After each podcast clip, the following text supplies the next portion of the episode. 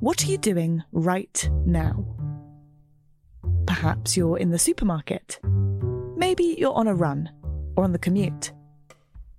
But wherever you are in the world, and whatever you're doing, right now you're also listening to my voice. This is the power of podcasts. The ability to communicate with your audience in an intimate and intentional way through audio. I'm Bea Duncan, Senior Partnerships Producer at Intelligence Squared. We've been a world leading forum for talks, debates, and events for over two decades.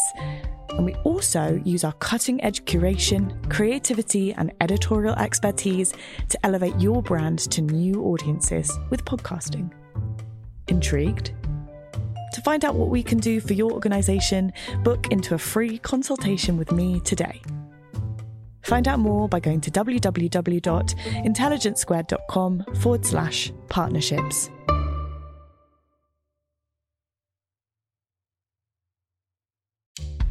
Welcome to Intelligence Squared.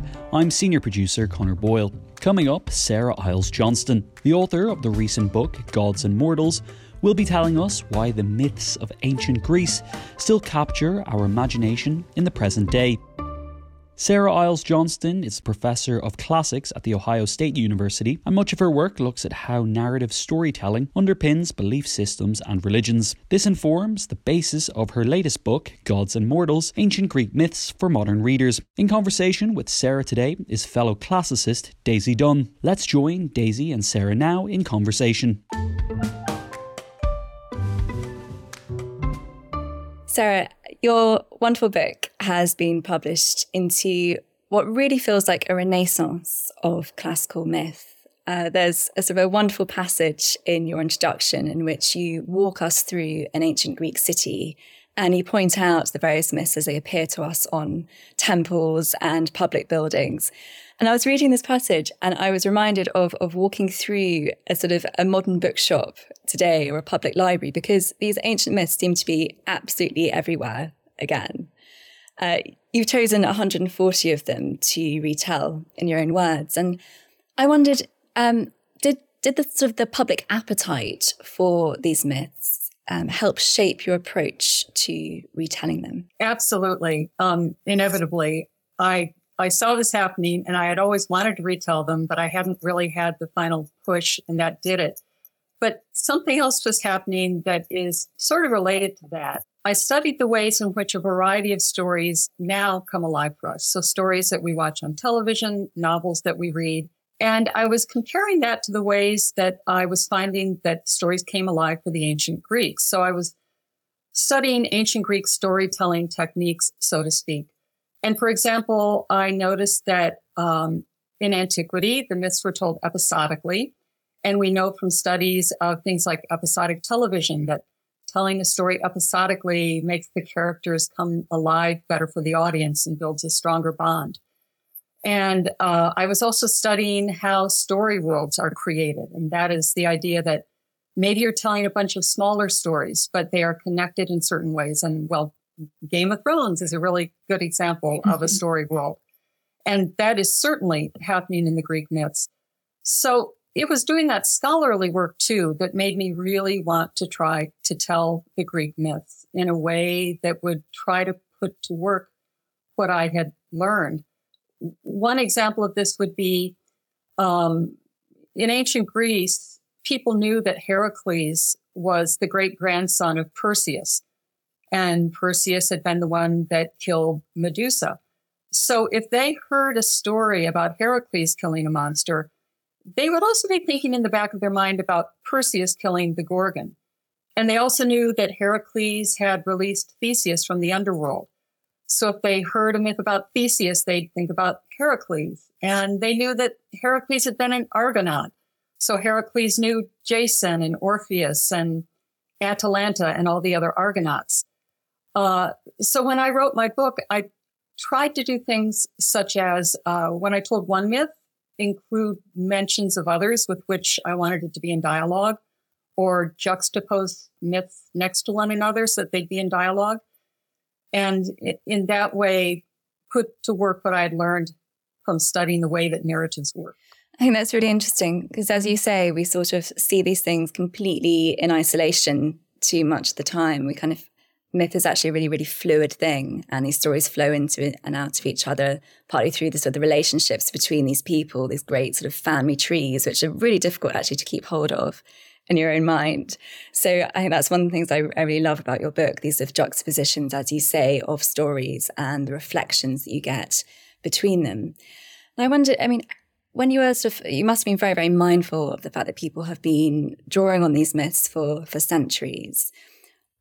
Other than sort of the, the way that you arranged them, uh, was there a sort of a specific thing that you were trying to do very, very differently from your predecessors? Or did you sort of consciously try and insert yourself into this tradition? I should start by saying there's no single good way to tell myths. And what many of my predecessors have done, or for that matter, my, my contemporaries, because of course, a lot of people are telling myths now. What a lot of other people have done is are things that I really deeply admire. But the task that I set myself was twofold. One was um, I've been a scholar of Greek myths for nearly 40 years, and I wanted to tell them true to the ancient sources. I wanted to tell stories that the ancient sources had actually told. But the other thing I wanted to do, which, and here I have to say, I, I didn't like everything Edith Hamilton did. I did not want to step into that role as a scholar when I was telling the myths. I did not want to interrupt the myths and say, and by the way, we can explain this by the fact that ancient people believed blah, blah, blah. Um, or this was a myth that was important to the Athenians. So I worked very hard to keep my scholarly voice out of it because whatever a myth is, uh, whatever work it's doing, first and foremost, it has to be a story because unless it's a story, people aren't going to listen to it or they aren't going to read it. And if they don't listen to it, if they don't read it, any message it might be carrying, either for ancient people or for modern people, is simply going to fall absolutely flat. So, you know, those of you out there who read my book, you're going to be the ones who judge whether I've succeeded in telling the stories as I hoped in a vibrant, engaging manner but at least I hope you'll see I, I, I, didn't tell him as a scholar. I can certainly vouch for that. I've enjoyed reading the book this week. And I think so one thing you do really, really well is to bring in some of the social history without being heavy handed about it. There aren't these sort of great digressions, as you say, of trying to explain things, but as and when something comes up, for example, we'll be talking about later, I'm sure, references to, to weaving. You've got sort of uh, descriptions of, of what dyes people were actually using at that time. And that kind of detail really helps to elevate the storytelling, I think, and bring it to life in a really novel way. And one, on the one hand, we could say that these stories have, have never gone out of fashion. People have been telling them for years and years and years and years. And they've been prevalent in art, they've been prevalent in literature, in music, in opera, you name it, uh, down the centuries. I think sort of one of my particular favorite uh, elements is um, when you look at the paintings of the Venetian master Titian, and he's sort of picking up Ovid's Metamorphoses and sort of painting episodes of these myths into these great canvases. I think these are wonderful.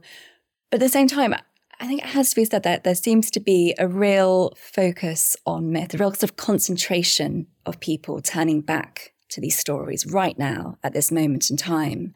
And that seems really striking. It seems to be this way much more than it was sort of 10, 20 years ago. And I wondered, uh, do you think that people are finding something in these stories that's otherwise lacking in their everyday modern lives? Yeah, I do. And this is where my my other hat as a scholar of religion more generally, I think um, I'll, I'll put that on my head for the moment it probably doesn't surprise anyone who's listening to hear me say that we live in an age that is increasingly one in which people identify as secular.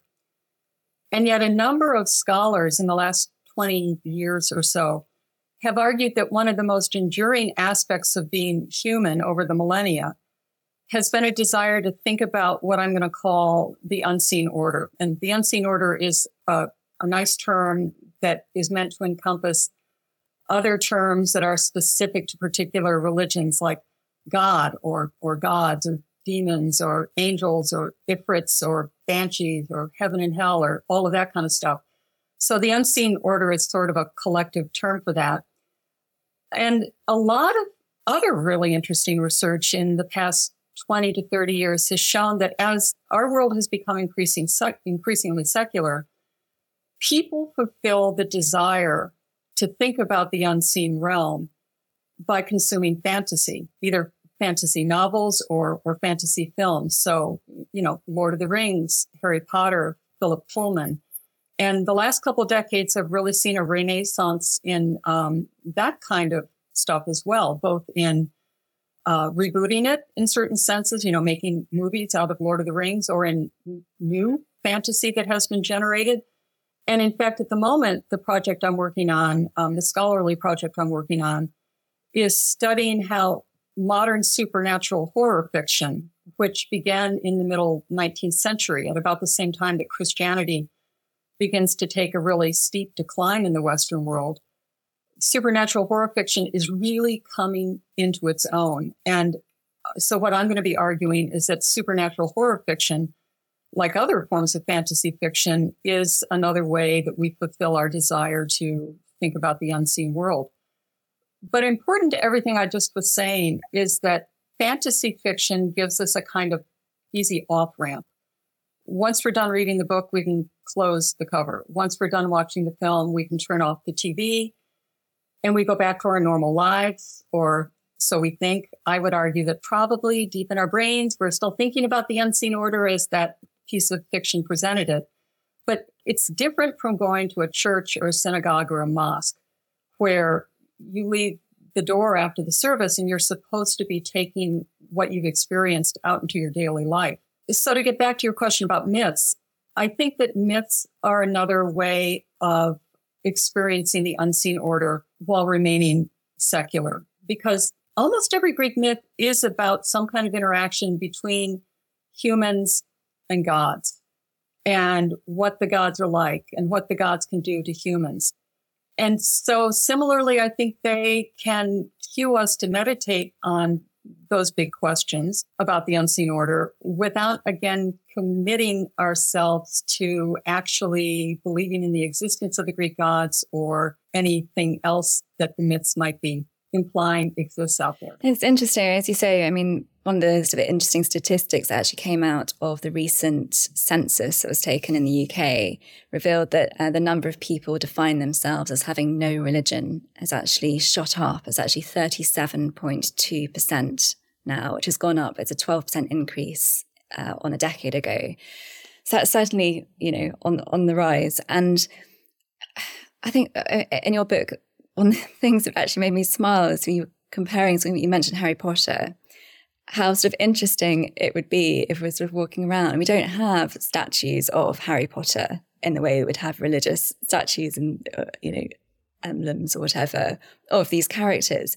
So it does make you question, I mean, how well do you really think myth fills sort of the void left by religion? You've, you've said it's sort of, we can shut the door, we can shut it, shut it away. And that suggests it doesn't really kind of occupy our minds enough or our souls enough.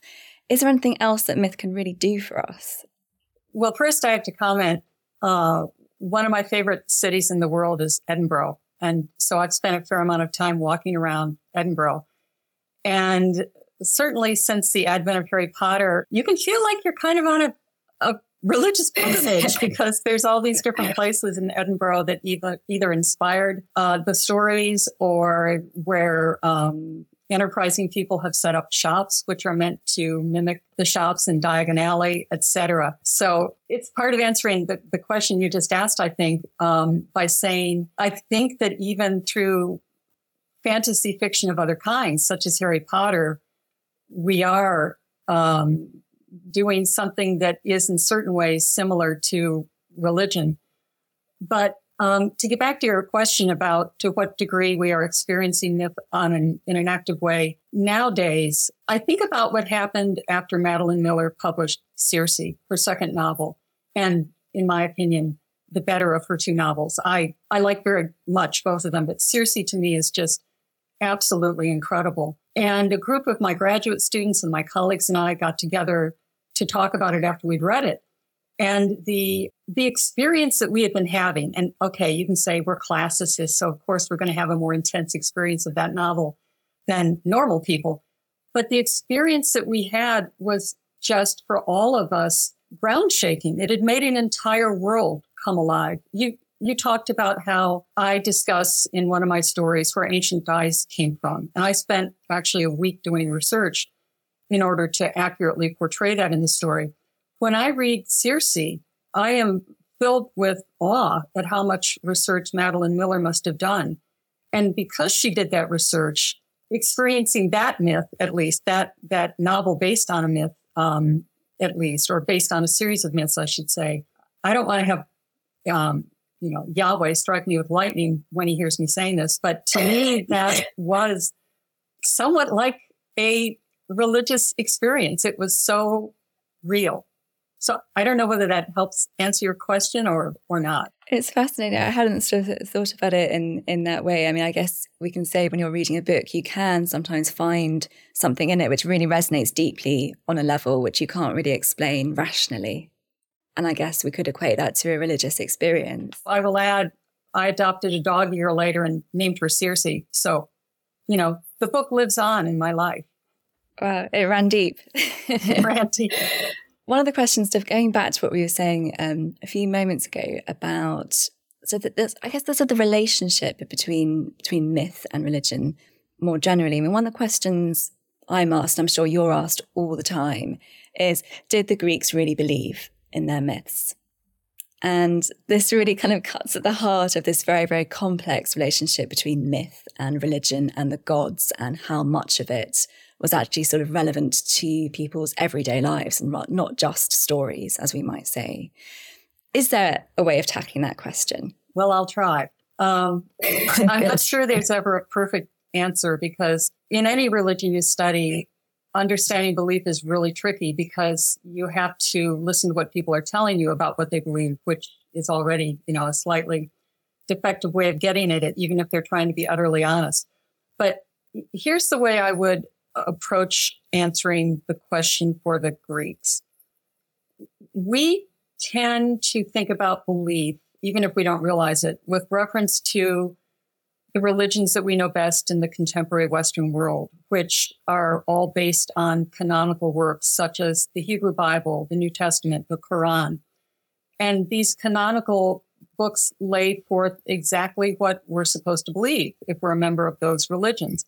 And those religions also have creeds or dogmas to which their worshippers are supposed to profess allegiance, such as um, the Nicene Creed. The Greeks, in contrast, assumed, and it, didn't really bother them, they assumed that their knowledge of the divine world and what the divine world wanted was very incomplete and that it would always remain incomplete. And this is because goddesses called the muses who bestowed stories on poets. And then the poets would tell the stories to other people.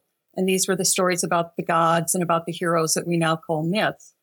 These, these goddesses called the muses from which the myths come were notoriously shifty. They mm-hmm. straight out told the poet Hesiod, you know, sometimes we lie to people. And sure enough, one poet would say one thing about a particular myth and another poet would say another thing.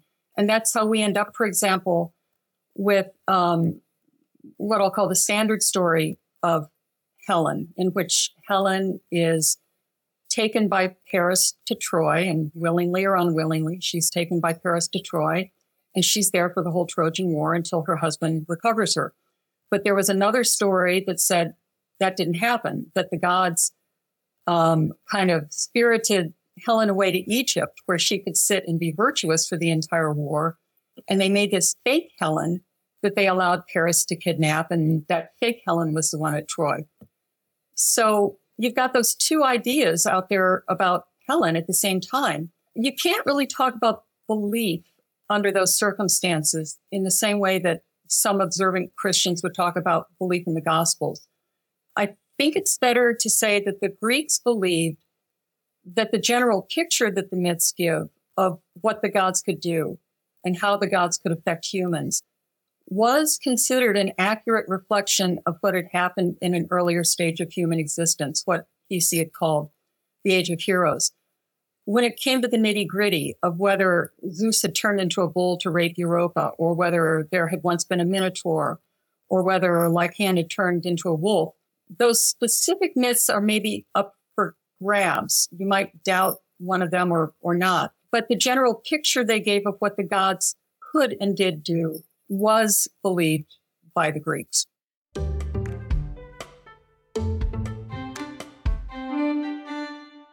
The events calendar is filling up here at Intelligence Squared, and to create each one, we obviously rely on some brilliant guests and onstage talent. But behind the scenes, there's also a producer, a production team, and the budget in the mix too. You've got to keep an eye on all of that stuff in one place. NetSuite is the number one cloud financial system, bringing accounting, financial management, inventory, and HR into one platform, slashing manual tasks and errors. And you can cut the cost of maintaining multiple systems because it's super easy to get started. NetSuite exists in the cloud, you see, no hardware needed, so you're cutting IT costs too. That's why over 37,000 companies have already made the move. And now, by popular demand, NetSuite has extended its one of a kind flexible financing program for a few more weeks. Head to netsuite.com slash squared. That's netsuite.com slash squared. netsuite.com slash squared.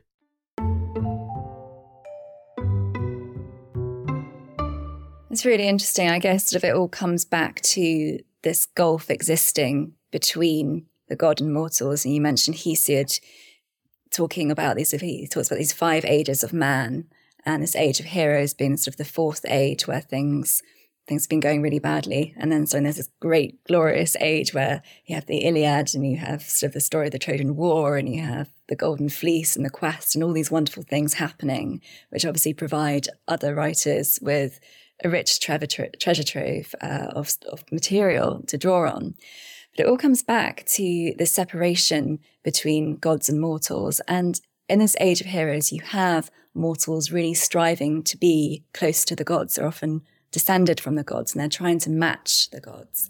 And I think as a reader, a lot of the time, you're thinking, well, what is the point? Look how flawed these gods are. You know, why would men want to be like them?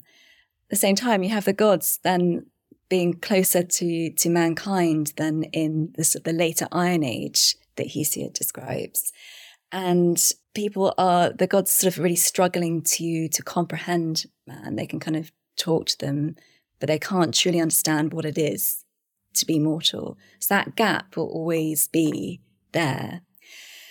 So my point is i mean in your book i was particularly struck by how central this this gap is between to, to so many of the myths. I'm, I'm thinking particularly on the myths you tell of uh, Demeter and Metaneira and what I'll call the burning baby.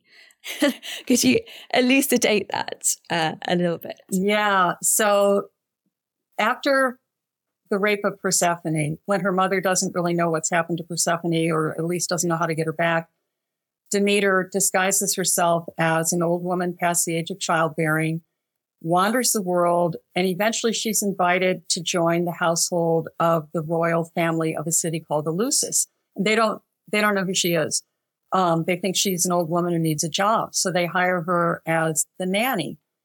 And, um, eventually, uh, the mother, Metaneira, she wakes up in the middle of the night one night and she looks out from her bedroom into the central room where the hearth fire is and she sees Demeter putting the baby boy into the fire. Now, Demeter's been doing this for weeks.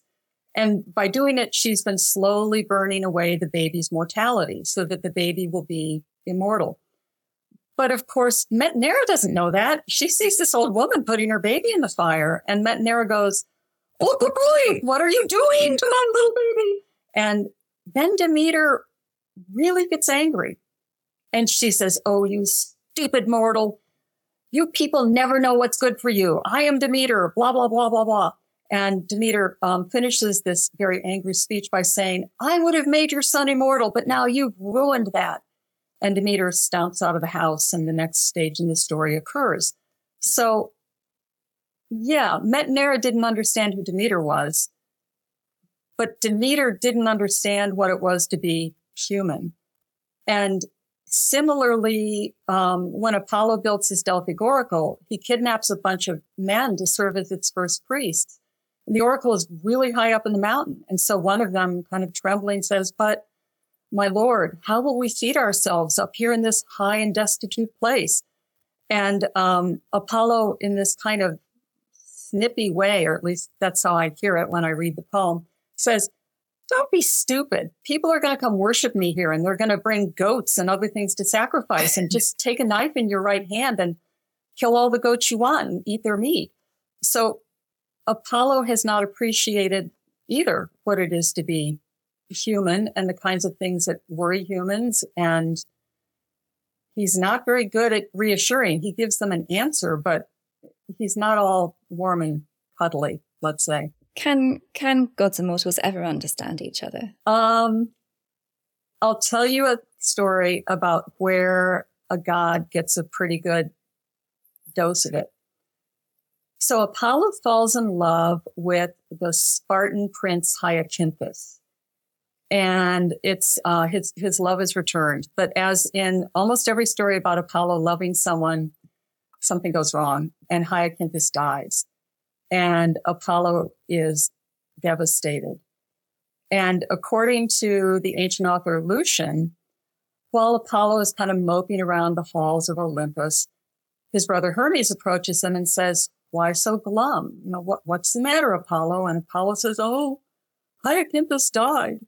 And Hermes basically says, yeah, well, when you fell in love with a mortal, Apollo, you were basically signing up for grief. So don't cry now. So on the one hand, we can say Hermes is really quite callous and rather unsympathetic, but it's a glimpse of a time when a, a god, I think, does feel how a mortal mm. would feel. I guess the whole rarity of it is, is what makes it so striking. Maybe thinks of in, in the Iliad, as you were saying that, I was remembering so that the passage where um, Aphrodite is actually wounded. You're thinking, oh my gosh, you've got an, an immortal being wounded by a mortal's weapon. And those moments really stick with you because they are so few and far between. Yeah. And also in the Iliad, where Zeus knows that one of his favorite sons, Sarpedon, is going to die. And Zeus mm. talks to Hera and says, Do you think I could stop this? You know, could I prevent him from dying? And Hera says, No, you can't. Um, you have to let this keep going because that's part of the plan. But that's an insight into Zeus as a caring father that you don't very often get. I think, I mean, that stuff, it leads us to our, our, the title of this talk in a way. Um, the title of our talk is What Greek Myths Can Teach Us About Events Beyond Our Control. I think that's probably a, a case in point, but I think maybe we should sort of try and dive into that question uh, a little bit more. Um, yeah. So let me take the myth of Niobe to start with. Niobe boasts that her 14 children are um, absolutely wonderful better than Apollo and Artemis, the divine twins, the, the children of Leto. So predictably, the gods punish her by killing her children and turning Niobe into a big rock that continually cries. Even though it's a rock, it continually cries. So, you know, we can learn something from that if we choose about how to control things. Uh, namely, don't be an idiot. Don't be arrogant. Don't say things that you know are going to get you into trouble. And that most of the myth books that children read, in fact, focus on myths like that because most children's myth books are trying to use the myths to convey a very clear message. And usually it's a message about behavior. You know, Daedalus and Icarus is another favorite in children's myth books. And that has a clear answer. Listen to what your parents say. But it's not long before we grow up and we find out that's not how life works. And I think myth reflects that too, that um, Io, for example, uh, a princess, is raped by Zeus, and then uh, Zeus sees his wife Hera coming and turns Io into a cow to hide her from Hera. But Hera's no idiot, and she she soon sends a gadfly to chase Io, who's still a cow, all over the world. It's a terribly arduous journey, and then finally, a little bit late, Zeus turns Io back into a woman and she bears him a child. So Io suffers terribly for no reason, as far as we can see, that she could have avoided. So what you take away from that kind of depends on how you want to look at it. One thing you can say that I often say when I'm teaching the myth is, what an incredibly resilient woman. Look what she suffered and she survived and she came out of it um, okay in the end. But you can also say, wow, you know, the gods are horrible. Look what happened to this woman because of the way that the gods behaved and she had no control over it, really. Um, and sometimes I think of it that way. You could even choose to understand it though as random misfortune because there's a lot of beautiful women in ancient Greek myth. Io is the one who attracts Zeus's attention for whatever reason. Why, why her? Why did she have to suffer? So I would circle back to something I've gestured to a little bit already that I think Greek myths offer us not so much answers, um, as opportunities to think about things, which I think is what all good stories do. We don't finish George Eliot's Middlemarch or Claire Keegan's small things like these with absolute explanations about why bad things happen. We leave those stories and we leave Greek myths, or we should leave Greek myths with more tools to use to think about stuff. I think I, I, I, agree with you on that. I think it feels, you mentioned sort of children's books in particular, it's always felt really strange to me that people should be looking to myths for kind of moral parables or examples of what to do. I think almost myths are there to show us what not to do uh, a lot of the time. Um, and it's just it's sort of puzzling, but I think encouraging for the future of method. people continue to look at them with some kind of expectation of being guided to something, whether it's towards right or towards wrong, or just sort of self revelation uh, to some degree. And I think sort of on the the points of sort of control, it's almost I think they seem to show us more often than not that things happen for no rhyme or reason whatsoever. There's sort of so many just sort of arbitrary decisions by gods and goddesses. It seems quite random, as you said, like why should she suffer? Because one god's just made a decision one day, and gods don't necessarily see through the full narrative of what's going to come. You know, they can put a spell on somebody, but they don't anticipate necessarily that I don't know, um, like the Minotaur is going to be born because Poseidon's put a spell on Pasiphae to fall in love with the bull. He doesn't necessarily know that she's then going to find a way to, to mate with this bull and give birth to the Minotaur. Things kind of take on a life of their own beyond what the gods imagine they were in the first place. And I think with women, um, it's particularly interesting how many of these women become the focus of these big decisions. And I sort of wonder, sort of more broadly, it was always seems very, very strange to me that women have a much more prominent place in myth than they do in any of the sort of the written histories. If you think of the works of Tacitus or Herodotus, women are a lot more prominent in the myths than they are in histories. Do you have sort of some theories as to why that might be? Yeah, because it's myths. Uh, I think ancient men who were the primary consumers of myth, at least the, the literarily sophisticated myths, they loved thinking about powerful women for better and for worse. And usually it was worse. There's more dangerous or, or bad women in ancient myth than, than good women. So this was highly entertaining to them and probably also highly titillating, but they didn't want those women in their real lives. No one wanted to be married to Medea. They just liked to hear about Medea. And similarly, look what Odysseus does. Um, you know, if, if I were Odysseus, I'd stay with Circe. That seems like a much more entertaining life. But an ancient man, of course, would have said, holy cow, Odysseus, go home to Penelope, who's smart and resourceful, but who is also going to know how to be a properly good wife. So I guess that's how I'd answer your question that stories are a way of exploring things safely that we do not want to explore in our real lives. But it's such a treat for us to get all these really exciting women I mean, Medea might be completely sort of nuts in our books, but at the same time, I mean, what a wonderful character and what sort of wonderful speeches she's given on the back of that. I agree. And that's why I actually asked my illustrator to put Medea on my cover and to show Medea in a pose where she was clearly the one in charge. She's putting the dragon to sleep. And Jason is standing in back of her looking not all that impressive. And I requested that too, because yeah, I don't agree with Medea killing her children. Not advocating that. but I admire her for um, the way she's portrayed as, as a scholar. She learns mm. about how various elements of the natural world work and how she can put them to use to do things like put the dragon to sleep. Now you've touched on the illustrations. Let's let's talk about the illustrations because um, I happen to know your your son is an artist and he produced these fine illustrations which illustrate so many of the myths within the book. How did that collaboration come about and how how closely or how to how far apart were you? Did he see eye to eye uh, over sort of how you visualize the stories when you were writing them and when he was drawing them? He definitely saw eye to eye with me on Medea and Jason. He too thought that Jason was a dweeb. And so he was very, yeah, it's a good word for him. Yeah. yeah. He was very happy to draw Jason that way. But I told him myths from the time he's now about to turn 41. I told him myths from the time he was very young. And he's heard me tell his children myths. So he's been immersed in these myths his entire life. And so I figured this will be a cakewalk. I've got an illustrator who I not only can, you know, threaten to cut out of my will if he doesn't do what I want, but um, who surely sees these notes exactly like I do. But turned out that wasn't the case. Um, and so we had to work out a deal where sometimes I would give in to him and sometimes he'd give in to me.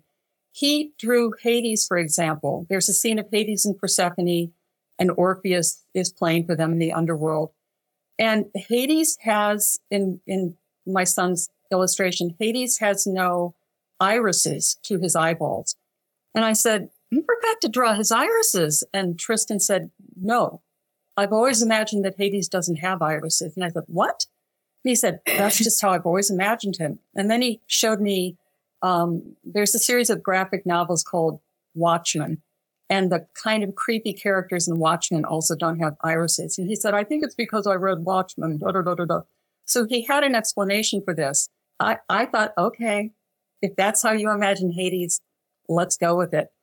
But on the other hand, when he drew Penelope and he put on her jewelry that I did not think was what the Queen of Ithaca would wear, I made him um, redo the jewelry so that Penelope looks the way I want her to look. You wouldn't want her wearing the sort of, uh, you know, the, the, the Schliemann, you know, giving the great jewelry to his girlfriend at the time and the wonderful sort of gold. You can't really see Penelope wearing that. No, but he had her wearing what I would associate more with um, a less sophisticated culture. It was more like uh, simple beads.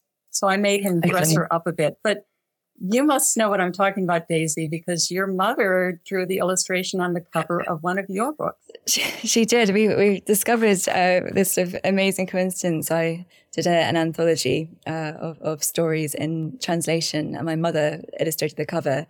And it was a sort of similar process where you sit down and have the discussion as to how you visualize myth. And I think you realize when you have that conversation that everyone does have their own sort of private myth. And that kind of comes back to what we're saying about how malleable these stories are. I mean, the pictures in my head probably actually were echoed quite closely, maybe because I grew up similar ideas. And my my mum encouraged me sort of reading mythical books when I was a child, and I think some that goes into your head, and you end up sort of seeing them in a similar way.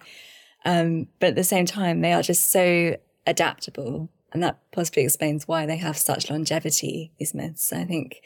It's almost a shame. I mean, it's completely impractical in our society uh, the idea that you know we you can't sort of go plagiarizing each other's ideas, but the idea of plagiarism is completely alien to the to the Greeks with their myths, and that's partly why they've been able to to be perpetuated. Because so many people have been able to pick them up and change them and talk about them and illustrate them in their own way. So it's one of those sort of magical things I think of of Greek myth more generally. I agree. I think there's time for just one more question. Um, someone has asked here in Britain, there is a continual revival of the Greek myths in the form of retellings. For example, Stephen Fry's Mythos, literary reworkings, you mentioned Madeline Miller's Circe, and performances of tragedy. For example, Medea is about to open in London. Is there a similar fascination for Greek myth in American culture? I don't think it's as quite intense as it is in England. Um, the other thing I would say, which I find very interesting, is that in America, there is a lot of retelling of Greek myth to reflect upon um, the experience of enslaved people. For example, the playwright Rita Dove has redone Greek tragedies, such as the Oedipus tragedy, into her own compositions, where certainly this is still the Oedipus story recognizably, but she's using it to reflect upon the plight of, um, you know, the American slaves. And similarly, uh, other playwrights have done the same, and other poets, American poets, have done the same. And what I think is very welcome is not only that that is happening, but that also American scholars are increasingly paying attention to it. My colleague at Ohio State, Tom Hawkins, is an expert on this. And right now he's working on how the classics were received in Haiti at the time of approximately the Haitian Revolution. And I've got some younger colleagues too who are, are working on related fields. So there's this, this different interest or this, this new influx of a different kind of interest in myths in America at the moment. It's brilliant to hear, and that's definitely what keeps our subject thriving. So, really good. I think we're going to wrap it up there. Um, my thanks to Sarah Iles Johnston, to our audience, and to Intelligence Squared. Thank you, Daisy. I've enjoyed this immensely. Thank you. Me too. Thank you. Thanks for listening to Intelligence Squared. This episode was produced by Connor Boyle and Hannah Kay and edited by Tom Hall. We love to hear your feedback about what you think we should be talking about next, who we should have on, and what our future debates should be. Send us an email or a voice note with your thoughts to podcasts at intelligencesquared.com. And if you'd like to hear more, attend some of our in person events, or peruse over 20 years of our back catalogue featuring some of the world's great minds, then head over to intelligencesquared.com.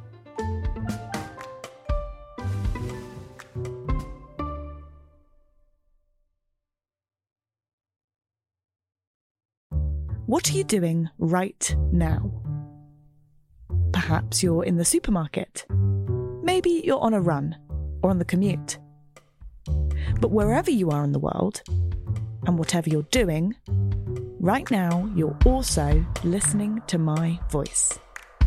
This is the power of podcasts. The ability to communicate with your audience in an intimate and intentional way through audio.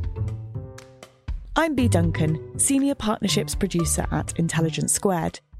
We've been a world leading forum for talks, debates, and events for over two decades.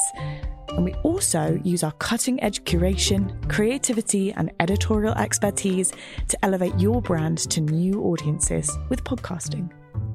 Intrigued? To find out what we can do for your organisation, book into a free consultation with me today. Find out more by going to www.intelligencesquared.com forward slash partnerships.